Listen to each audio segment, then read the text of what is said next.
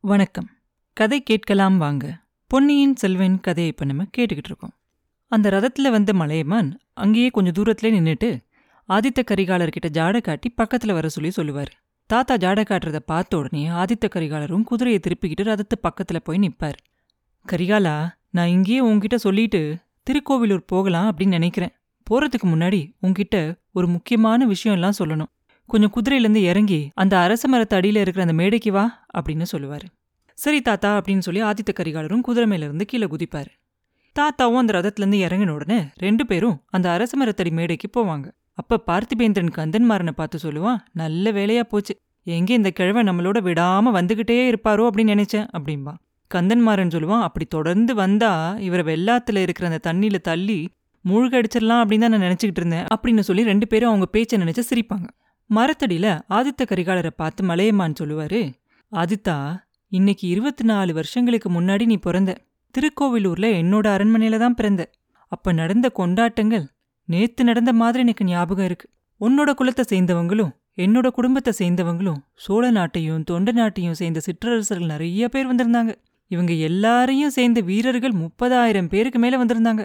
அவங்களுக்கு எல்லாம் நடந்த விருந்தும் விமர்சைகளும் சொல்லி முடியாது. உங்க அப்பாவோட பட்டாபிஷேகத்தப்ப கூட அப்படி ஒரு விருந்தும் கோலாகலமும் இருந்திருக்காது. என் பொக்கிஷத்துல என் முன்னோர்கள் காலத்திலிருந்து நூறு வருஷமா சேர்த்து வச்சிருந்த அவ்வளவு பொருள்களும் அந்த மூணு நாள் கொண்டாட்டத்துல தீந்தே போயிருச்சு. அப்ப உன்னோட கொல்லு தாத்தாவான பராந்தக சக்கரவர்த்தியும் வந்திருந்தாரு எங்க வீட்டுக்கு. உங்க பெரிய தாத்தாவான கண்டராதித்தரும் உங்க அப்பா சுந்தர சோழரும் வந்திருந்தாங்க. ஆண் குழந்தை பிறந்திருக்கு அப்படிங்கிற செய்தியை கேட்டோன்னு அவங்களுக்கு ரொம்ப சந்தோஷம்.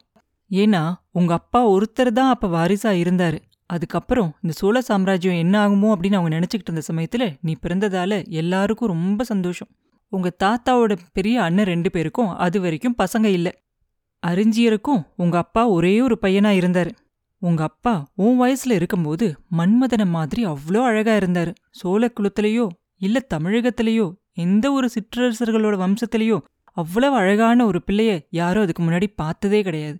அதனால அவரை கல்யாணம் பண்ணிக்கிறதுக்கு எல்லாரும் போட்டி போட்டுக்கிட்டு இருந்தாங்க. அந்த பாக்கியம் என் பொண்ணுக்கு கிடைச்சதும் எனக்கு ரொம்ப சந்தோஷமா இருந்துச்சு. தமிழ்நாட்டில் இருந்த எல்லா சிற்றரசர்களும் என் மேல பொறாமப்பட்டாங்க. அவங்க எல்லாரும் வியக்கிற அளவுக்கு கோலாகலமா உங்க அப்பாவுக்கும் உங்க அம்மாவுக்கும் தஞ்சாவூர்ல கல்யாணம் பண்ணி வச்ச அப்ப நடந்த கோலாகலத்தை விட நீ பிறந்தம்போது இருந்த கோலாகலம் தான் இன்னும் ரொம்ப அதிகமா இருந்துச்சு. உனக்கு என்ன பேர் வைக்கிறது அப்படிங்கறத பத்தி எல்லாரும் பேசிக்கிட்டு இருந்தோம். ஒரு சிலர் உங்க குலத்திலேயே ரொம்ப புகழ்பெற்ற கரிகால் வளவனோட பேரை உனக்கு வைக்கணும் அப்படின்னு சொன்னாங்க. நானும் இன்னும் சிலரும் உன்னோட பெரிய தாத்தாவும் ராஜாதித்யரோட பேரை தான் வைக்கணும் அப்படின்னு சொன்னோம். கடைசியில ரெண்டையும் சேர்த்து ஆதித்த கரிகாலன் அப்படின்னு உனக்கு பேர் வச்சோம். அதோ பாரு ஆதித்தா திருநாவலூரோட கோயில் சிகரம் தெரியுது. நம்பியாரூர் சுந்தரமூர்த்தி அடிகள் பிறந்த இடம் அது. அங்க இன்னைக்கு இருபத்தஞ்சு ஆண்டுகளுக்கு முன்னாடி உன் பெரிய தாத்தா ராஜாதித்யர் முகாம் போட்டிருந்தாரு. கதைகள்லயும் காவியங்கள்லயும் எத்தனையோ விதமான வீரர்களை பற்றியெல்லாம் நம்ம கேட்டிருக்கோம். எவ்வளவோ வீரர்களெல்லாம் நம்ம பார்த்துருக்கோம். ஆனா ராஜாதித்யரை மாதிரி இன்னொரு வீரரை பார்க்கவும் முடியாது கேட்கவும் முடியாது. போர்க்களத்தில் அவர் போர் செஞ்சதை பார்த்தவங்க யாரா இருந்தாலும் அப்படி தான் சொல்லுவாங்க. ஒரு பெரிய படையை திரட்டிக்கிட்டு வடநாட்டு மேல படையெடுத்து போகணும் அப்படின்னு அவர் இங்க தயார் செஞ்சுக்கிட்டு இருந்தாரு. இரட்டை மண்டலத்து அரசனான கண்ணரதேவனை முறியடிச்சு மானிய கேடம் அப்படிங்கிற அவனோட தலைநகரத்தை தரமட்டம் ஆக்கணும் அப்படின்னு அவர் உறுதி செஞ்சிருந்தார். முன்னாடி ஒரு காலத்துல பல்லவ குலத்தை சேர்ந்த மாமல்ல சக்கரவர்த்தி வாதாபி நகரை அழிச்ச மாதிரி மானியக்கேட நகரை அழிக்கணும் அவர் திட்டம் போட்டார். மாமல்லருக்கு அந்த மாதிரி ஒரு பெரிய யுத்தம் நடத்துறதுக்கு ஏழு ஆண்டு காலம் ஆச்சா அந்த மாதிரி ஒரு சைனியத்தை திரட்டுறதுக்கு. ஆனா ராஜாதித்யர் மூணு நாலு வருஷத்துலயே அந்த மாதிரி ஒரு சைனியத்தை திரட்டிடலாம் அப்படின்னு சொல்லி முடிவு பண்ணார். அப்ப இந்த கெடில நதிக்கும் தென்பெண்ணை நதிக்கும் நடுவுல இருந்த நாடுதான் அதுக்கு சரியான இடம் அப்படின்னு சொல்லி இதை தேர்ந்தெடுத்தார். ஆதித்தா அந்த நாள்ல இந்த ரெண்டு நதிகளுக்கும் இடையில இருந்த அந்த பிரதேசத்தை நீ பார்த்துருக்கணும். அதை பார்க்கறதுக்கு கொடுத்து வச்சிருக்கல உனக்கு. அந்த காட்சியை பார்த்தவங்களோ உயிர் உள்ள வரைக்கும் அதை மறக்க மாட்டாங்க. திருநாவலூர்ல ராஜாதித்யர் முப்பதாயிரம் வீரர்களோட தங்கியிருந்தார். பெண்ணையாற்றங்கரையில் உள்ள முடியூர்ல சேரநாட்டு சிற்றரசன் வெள்ளன் குமரன் இருபதாயிரம் வீரர்களோட காத்திருந்தான். உன் பாட்டன் அரிஞ்சியன் என்னோட திருக்கோவிலூர்ல இருந்தான். நானும் அரிஞ்சியனுமா சேர்ந்து ஐம்பதாயிரம் வீரர்களை சேர்த்தோம். இன்னும் கொடும்பாலூர் பெரியவேளான் இன்னைக்கு சோழ நாட்டுக்கு சனியனா முளைச்சிருக்க பழுவேட்டரையன் கடம்பூர் சம்புவரையன் இந்த திருமுனைப்பாடி நாட்டோட சிற்றரசனான முனையத்தரையன் மழநாட்டு மழவரையன் குன்றத்தூர் கீழான் வைதும்பராயன் அப்படின்னு எல்லாரும் அவங்கவுங்க படைகளோட இந்த ரெண்டு நதிகளுக்கும் நடுவுல வந்து தங்கியிருந்தாங்க. யானைகளும் படைகளும் குதிரை படைகளும் எல்லாம் சேர்ந்து இங்க இருக்கிறத பார்த்துருக்கணும் நீ. அப்பப்ப போர் பயிற்சி செய்யும் போது ரெண்டு யானை சண்டை போடுற மாதிரி பயிற்சி செய்யும் போது அப்படியே பூகம்பம் வந்து அதிர்ற மாதிரி இருக்கும். இங்க நடக்கிற காட்சியெல்லாம் பார்க்கறதுக்காக திரள் திரளா மக்களும் திரண்டு வருவாங்க. இந்த திருமுனைப்பாடி நாட்டிலையும் நடுநாட்டிலையும் உள்ள மக்கள் ரொம்ப நல்லவங்க. அதோட ரொம்ப வீரம் உள்ளவங்க. இங்க படத்திரண்டு வந்தப்ப அவங்களோட விவசாயம் செய்ய முடியாம ரொம்ப கஷ்டப்பட்டாங்க. அதையெல்லாம் அவங்க பொருட்படுத்தவே இல்லை. இப்படிப்பட்ட மக்களுக்கு நன்றி தெரிவிக்கணும் அப்படிங்கிறதுக்காகவே ராஜாதித்யர் இந்த ரெண்டு நாட்டிலையும் நிறைய ஏரிகளை தோண்டினாரு. கொள்ளிடத்துல இருந்து புதுசா ஆற வெட்டி கொண்டு வந்து வீரநாராயணபுரத்து ஏரியில நிரப்புறதுக்காக ஏற்பாடு செஞ்சாரு. ஆதித்தா அந்த ஏரியோட வளத்தால ரொம்ப நன்மை அடைஞ்சவன் கடம்பூர் சம்புவரையன். அவன் அன்னைக்கு ராஜாதித்யர்கிட்ட அடிபணிஞ்சு நின்ன நிலைமையும் இன்னைக்கு அவன் இருக்கிற செல்வ செருக்கையும் ஒப்பிட்டு பார்த்தா எனக்கே ரொம்ப வியப்பா இருக்கு. அப்படின்னு தாத்தா சொல்லிக்கிட்டு இருக்கும்போது ஆதித்த கரிகாலன் சொல்லுவாரு தாத்தா சம்புவரையர் செருக்க பார்த்து உங்களுக்கு ஏன் இவ்வளோ கவலை? தக்கோலத்துல நடந்த யுத்தத்தை பத்தி சொல்லுங்க. இந்த கெடிலக்கரையில திரண்டிருந்த அந்த பெரிய சைனியம் எப்ப இங்கிருந்து புறப்பட்டுச்சு? அவ்வளோ முன்னேற்பாடெல்லாம் செஞ்சிருந்தோம். என் பெரிய தாத்தா அவ்வளோ பெரிய மகா வீரராயிருந்தும் ஏன் நம்ம படைகளெல்லாம் தக்கோலத்துல தோல்வி அடைஞ்சிச்சு?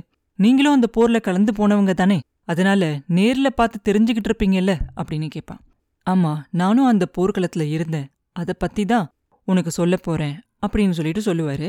ராஜாதித்யர் எல்லா விதமான படைகளையும் இங்க திரட்டி அவங்க எல்லாருக்கும் ரொம்ப தூர தேசம் வரைக்கும் போய் எப்படி போர் செய்யணும் அப்படிங்கிற பயிற்சியெல்லாம் கொடுத்துக்கிட்டு இருந்தாரு. ஆனா ஒரு சில காரணத்தால அவர் நினைச்ச காலத்துல அவரால புறப்பட முடியல. இலங்கையில மறுபடியும் போர் ஆரம்பிச்சிருதா செய்தி வந்துச்சு அவருக்கு. அதை வெற்றிகரமா முடிக்கிறதுக்காக படைகள்ல ஒரு சிலதை அங்கேயும் அனுப்ப வேண்டியதா இருந்துச்சு. ரெண்டு பக்கமும் போர் நடக்கக்கூடாது இலங்கை போர் முடிஞ்சதுக்கு அப்புறம் தான் வடநாட்டு மேல போர் எடுத்து போகணும் அப்படின்னு சொல்லி பராந்தக சக்கரவர்த்தி சொல்லிட்டாரு. அதனால இலங்கையில போர் முடியிற வரைக்கும் காத்துக்கிட்டு இருந்தோம். ராஜாதித்யரும் அவங்க அப்பாவோட வார்த்தையை தட்ட முடியாம பொறுமையா காத்துக்கிட்டு இருந்தார். ஆனா பகைவர்கள் அந்த மாதிரி காத்திருக்க நினைக்கல. இரட்டை மண்டல சக்கரவர்த்தி கன்னரதேவனும் ரெண்டு பேரும் சேர்ந்து சோழ நாட்டு மேல படையெடுக்கிறதுக்காக பெரிய சைனியத்தை திரட்டிக்கிட்டு வந்துகிட்டு இருந்தாங்க. அந்த பெரிய சைன்யம் தெற்கு நோக்கி புறப்பட்டுருச்சு அப்படின்னு தெரிஞ்ச உடனே கங்க மன்னன் பூதகனும் வந்து அவனோட பெரிய படைய அதோட சேர்த்து அவங்களோட சேர்ந்து போர் செய்ய வந்தானா. வடகடலும் தென்கடலும் ஒன்னா சேர்ந்த மாதிரி ரெட்டை மண்டல சைனியமும் கங்கை நாட்டு பூதகனோட சைனியமும் ஒன்னா சேர்ந்த உடனே பெரிய சமுத்திரம் மாதிரி அது முன்னேறி வர்றது மாதிரி இருந்துச்சான் அந்த சமுத்திரம் மாதிரி வர அந்த சைனியத்தை பார்த்துட்டு ஒற்றர்கள் எல்லாம் ஓடி வந்து ராஜாதித்யர்கிட்ட செய்தியை சொன்னாங்களாம். அப்ப பராந்தக சக்கரவர்த்தி சொன்னாராம் ரொம்ப தூரம் நம்ம போய் நம்ம போர் வீரர்கள் எல்லாம் களைச்சு போனதுக்கப்புறம் போர் செய்யறதுக்கு பதிலா அவங்க ரொம்ப தூரம் வந்து பக்கத்துல வந்ததுக்கப்புறம் அவங்க மேல போர் செய்யறதுதான் சரியான வழி அப்படின்னு சொன்னாராம் ராஜாதித்யருக்கும் அதுதான் சரி அப்படின்னு தோணுச்சான் எதிரிகளோட படை வடவேங்கிடம் வரைக்கும் வந்துருச்சு அப்படின்னு தெரிஞ்சதுக்கப்புறம் தான் புறப்படணும் அப்படின்னு சொல்லி சக்கரவர்த்தி கட்டளையிட்டிருப்பார். அதனால அது வரைக்கும் காத்துக்கிட்டு இருப்பாங்க. எப்ப அவர் புறப்படலாம் அப்படின்னு சொன்னாரோ அனுமதி கிடைச்ச அடுத்த நிமிஷமே ராஜாதித்யர் புறப்பட்டுருவார். இவரோட படையும் ரொம்ப பெருசா இருக்கும்.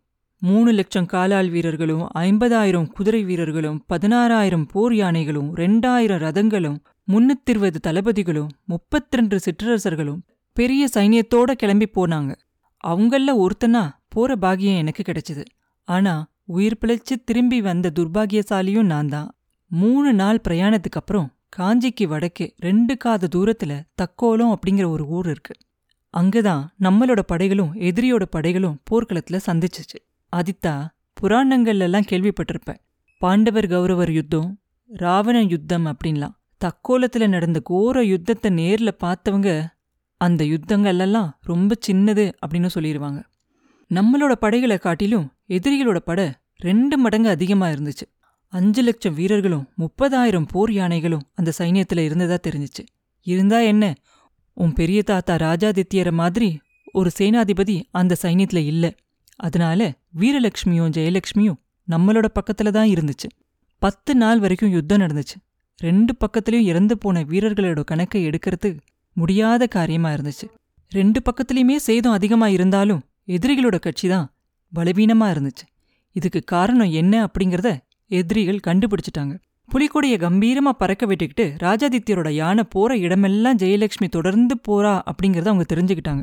எங்கெங்க நம்ம படையில சோர்வா இருக்காங்க அப்படிங்கறது தெரியுதோ அங்கெல்லாம் ராஜாதித்யரோட யானை போகும் அந்த யானையையும் அது மேல உட்கார்ந்துருக்க அந்த வீர புருஷரையும் பார்த்த உடனே நம்ம வீரர்கள் எல்லாம் மூணு மடங்கு பலத்தோட எதிரிகளை தாக்குனாங்க. இதெல்லாம் பத்து நாளா கவனிச்சுக்கிட்டு வந்த பகைவர்கள் ஒரு சூழ்ச்சி செஞ்சாங்க. அது சூழ்ச்சி அப்படிங்கிறது பின்னால தான் தெரிய வந்துச்சு. சூழ்ச்சி செஞ்சதும் அதை நிறைவேற்றி வச்சதும் கங்க மன்னன் பூதகன் தான். திடீர்னு அந்த பாதகன் அவன் யானை மேல சமாதான கொடிய பறக்க விட்டுக்கிட்டு ரெண்டு கையையும் தலைக்கு மேல தூக்கிக்கிட்டு சரணம் சரணம் அப்படின்னு சொல்லிக்கிட்டே வந்தான். அப்ப ராஜாதித்யர் தான் பக்கத்துல இருந்தாரு. புலிக்கொடி பறந்த அவரோட யானையோட அம்பாரிய பார்த்ததுக்கப்புறம் பூதகன் அந்த மாதிரி செஞ்சிருக்கணும். மகாவீரரான ராஜாதித்யர் இந்த மாதிரி ஒரு பகை மன்னன் சரணாகதி அப்படின்னு சொல்லிக்கிட்டு வரதை பார்த்ததும் மனசு இறங்கிட்டாரு. இரட்டை மண்டலத்து சக்கரவர்த்தி தான் போற நிறுத்த சமாதானம் பேசுறாரா? இல்ல அவரை பிரிஞ்சு இந்த பூதகன் மட்டும் நம்ம கிட்ட சேர்றதுக்காக வந்துகிட்டு இருக்கானா அப்படின்னு தெரிஞ்சுக்க விரும்புவார். அதனால சங்கநாதம் செஞ்சு அவரை சுத்தி நிக்கிற அந்த காவலர்கள் எல்லாம் விலகி போக சொல்லுவாரு. பூதகன் ஏறி இருந்த யானைய அவர் இருந்த யானைக்கு பக்கத்துல வர சொல்லி ஜாட காட்டுவார். பூதகன் ராஜாதித்தர் பக்கத்துல வர வரைக்கும் கையை கூப்பிக்கிட்டே வருவான். அவனோட கண்ணெல்லாம் கலங்கி கண்ணீரா பெருகி ஓடும் அதுல. அதை பார்த்த உடனே ராஜாதித்தரோட மனம் இன்னமும் இலகி போயிடும் அவனை இன்னும் கொஞ்சம் நல்லா பக்கத்துல வரவிட்டு என்ன செய்தி அப்படின்னு சொல்லி கேட்பார் அவன் சொன்ன பதில கேட்ட உடனே ராஜாதித்தருக்கு ஒரே அருவருப்பா இருக்கும். ரெட்ட மண்டல படைகளுக்கு தோல்வி நிச்சயம் அப்படின்னு தெரிஞ்சிட்டதால சரணாகதி அடையணும் அப்படின்னு கண்ணர தேவன்கிட்ட அவன் சொன்னானா. அத அவன் மறுத்துட்டதால அவன் மட்டும் தனியா பிரிஞ்சு வந்து சரணாகதி அடையிறதா சொன்னான். இத கேட்டதும் ராஜாதித்தர் அவனுக்கு பயங்கரமா திட்டார் இப்படி ஒரு நீசனை நம்மளோட கட்சியில் நம்ம சேர்த்துக்க முடியாது அப்படின்னு திரும்பி அவனை போக சொல்லி சொல்லிட்டார். அப்படி அவர் சொல்லிக்கிட்டு இருக்கும்போதே அந்த பூதகன் கண் மூடி கண் திறக்கிற நேரத்துக்குள்ள அந்த பயங்கரமான வஞ்சக செயலை செஞ்சுட்டான். மறைவா வச்சிருந்த வில்லையும் அம்பையும் எடுத்து வில்லில் அம்பை பூட்டி எய்துட்டான். அந்த கொடிய விஷம் தோய்ந்த அந்த அன்பு எதிர்பாராத சமயத்துல ராஜாதித்யரோட மார்பில் வந்து பாஞ்சு அவர் அப்படியே சாஞ்சிருவார். இப்படிப்பட்ட வஞ்சனை நடக்கும் அப்படின்னு சொல்லி யாருமே எதிர்பார்க்கவே இல்லை. அதனால சுத்தி நின்ன வீரர்கள் எல்லாம் என்ன நடந்தது அப்படிங்கறத தெரிஞ்சுக்கிறதுக்கே கொஞ்சம் நேரம் ஆச்சு. ராஜாதித்யர் பூதகனை திரும்பி போக சொல்லி கட்டளையிட்டது மட்டும் அவங்க எல்லார் காதலையும் விழுந்துச்சு. உடனே அவனும் அவன் யானையை விரட்டி அடிச்சுக்கிட்டு ஓடி போயிட்டான். ராஜாதித்யர் யானை மேல இருந்தபடியே இறந்து போயிட்டாரு அப்படிங்கிற செய்தி பரவன உடனே நம்ம படையில இருந்த எல்லா வீரர்களும் அப்படியே இடி விழுந்த மாதிரி ஆயிட்டாங்க. கொஞ்ச நேரம் யாருக்கும் என்ன செய்யணும் அப்படிங்கறதே தெரியாம திரும்பி ஓட ஆரம்பிச்சிட்டோம். இந்த கெடில நதிக்கரை கிட்ட வர வரைக்கும் எங்க யாருக்கும் என்ன நடந்துகிட்டு இருக்கு அப்படிங்கறதே புரியல. அதுக்கப்புறம்தான் நின்னு அவங்களோட திரும்பி போர் செய்ய ஆரம்பிச்சு இதுக்கு மேல அவங்க முன்னேறி வராம அவங்கள தடுத்து திரும்ப போக வச்சோம். ஆனாலும் அப்ப வந்த பகைவர்கள் ரொம்ப வருஷ காலம் இந்த பகுதியை விட்டு போகவே இல்லை. அங்கேயும் இங்கேயும் தங்கி தொல்லை செஞ்சுக்கிட்டே தான் இருந்தாங்க. காஞ்சி நகரம் அவங்களோட வசத்துல தான் இருந்துச்சு. மூணு வருஷத்துக்கு முன்னாடி நீ வீரபாண்டியனை முறியடிச்சதுக்கு அப்புறமா இந்த பக்கம் வந்ததுக்கு அப்புறம்தான் காஞ்சி நகர் நம்ம கிட்ட மறுபடியும் வந்துச்சு. அப்படின்னு தாத்தா சொன்ன உடனே ஆதித்த கரிகாலன் மறுபடியும் சொல்லுவான் தாத்தா இதெல்லாம் எனக்கு முன்னாடியே தெரிஞ்சதுதான். ஆனாலும் தக்கோல போற பத்தியும் ராஜாதித்யரோட வரலாற்ற பத்தியும் எத்தனை தடவை கேட்டாலும் எனக்கு அழுக்கவே அழுக்காது. இப்ப ராஜாதித்யரை பத்தி எதுக்காக எனக்கு ஞாபகப்படுத்துனீங்க? அதை சொல்லுங்க அப்படின்னு கேட்பான். கரிகாலா உன் பெரிய தாத்தா ராஜாதித்யர் சோழ சாம்ராஜ்யத்தை இலங்கையிலிருந்து கங்கை நதி வரைக்கும் விஸ்தரிக்கணும் அப்படின்னு ஆசைப்பட்டாரு. அந்த ஆசை நிறைவேறாமலே இறந்து போயிட்டாரு. அவரை மாதிரி மகாவீரன் என் பேரன் ஆதித்த கரிகாலன் அப்படின்னு நாடு நகரமெல்லாம் பேசிக்கிட்டு இருக்காங்க. அவர் சாதிக்க நினைச்ச காரியத்தை நீ சாதிக்க போற அப்படின்னு இந்த தமிழகத்துல இருக்க ஜனங்கள் எல்லாம் பேசிக்கிட்டு இருக்காங்க. ஆனா ராஜாதித்யர மாதிரி நீயும் வஞ்சகத்துக்கு ஏமாந்து போகக்கூடாது அப்படிங்கறதுக்காக தான் அவரோட கதையை உனக்கு நான் ஞாபகப்படுத்தினேன் அப்படின்னு சொல்லுவாரு. தாத்தா என் பெரிய தாத்தா போர்க்களத்துல பகைவர்களோட வஞ்சனையால இறந்து போனாரு. அதை இப்ப எனக்கு எதுக்காக ஞாபகப்படுத்துறீங்க? நான் போர்க்களத்துக்கு போகலையே. என் அப்பாவோட நண்பர்களை தானே பார்க்க போறேன். அவங்க என்ன என்ன விதத்துல இந்த மாதிரி வஞ்சிக்க போறாங்க? அப்படின்னு கேட்பான் நல்லா கேட்டுக்கோ கரிகாலா. எதிரிகள் கையெடுத்து கும்பிட்டதையும் கண்ணீரா ஊத்தி அழுகிறதையும் நம்பக்கூடாது. அவங்க கையில ஆயுதமும் இருக்கக்கூடும் அப்படிங்கறத ஞாபகம் வச்சுக்கோ. வெளிப்படையா வந்து சண்டை போடுறவங்களோட சண்டை போடுறது எளிமையான ஒரு விஷயம். ஆனா வஞ்சகம் செய்யறவங்க கிட்ட இருந்து தப்பிக்கிறது ரொம்ப கஷ்டமான விஷயம். நல்லவங்க மாதிரி நடிச்சு ஏமாத்துறாங்க பாரு. அவங்க கிட்ட இருந்து தப்பிக்கிறது அதோட கஷ்டமான ஒரு விஷயம். இப்ப நீ போற இடமும் அப்படிதான். ஏதோ ராஜ்யம் சம்பந்தமா தகராறு வந்துட்டதாவும் அதை தீர்த்து வைக்க போறதாவும் உன்னை அங்க கூப்பிட்டுருக்காங்க. சம்புவரையன் மக ஒருத்திய உன் கழுத்துல கட்டி உனக்கு கல்யாணம் பண்றதா அவங்க முடிவு பண்ணியிருக்கிறதாவும் நான் கேள்விப்பட்டேன். ஆனா அவங்களோட உண்மையான நோக்கம் என்ன அப்படிங்கிறது எனக்கு தெரியாது. உனக்கும் தெரிஞ்சிருக்க முடியாது. உனக்கு பெண் கொடுக்கறதுக்காக பாரத தேசத்துல இருக்க மன்னர்கள் எல்லாம் நிறைய பேர் காத்துக்கிட்டு இருக்காங்க. இந்த சம்புவரையன் மகள் தான் வேணும் அப்படிங்கிறதில்ல. ராஜ்யத்தை உனக்கு பாதினும் மதுராந்தகனுக்கு பாதியாவும் பிரிச்சு கொடுத்து சமாதானம் செஞ்சு வைக்க போறதாவும் நான் கேள்விப்பட்டேன். அதுல என்ன சூழ்ச்சி இருக்குமோ தெரியல. எது எப்படியானாலும் சரி நான் உடனே திருக்கோவிலூருக்கு போய் என்னோட பாதுகாப்பு படையெல்லாம் திரட்டிக்கிட்டு வந்து வெள்ளாற்றங்கரை கிட்ட வந்து தங்கியிருக்கேன். சம்புவரையர் அரண்மனையில இருக்கும்போது உனக்கு ஏதாவது சந்தேகம் தோன்றுனா உடனே எனக்கு சொல்லி அனுப்பு அப்படின்னு சொல்லுவார் மலையமான். அப்ப ஆதித்த கரிகாலரோட கவனம் எல்லாம் வேற எங்கேயோ இருக்கிற மாதிரி அவருக்கு தெரியும். தாத்தா அதோ பாருங்க அப்படின்னு ஆதித்த கரிகாலர் கலக்கத்தோட சொன்ன வார்த்தைகளை கேட்டு அவரும் அந்த பக்கமா திரும்பி பார்ப்பாரு அப்புறம் என்ன நடந்துச்சு? அப்படிங்கறத அடுத்த பதிவில் பார்ப்போம் மீண்டும் உங்களை அடுத்த பதிவில் சந்திக்கும் வரை உங்களிடமிருந்து விடைபெறுவது உண்ணாமலே பாபு. நன்றி.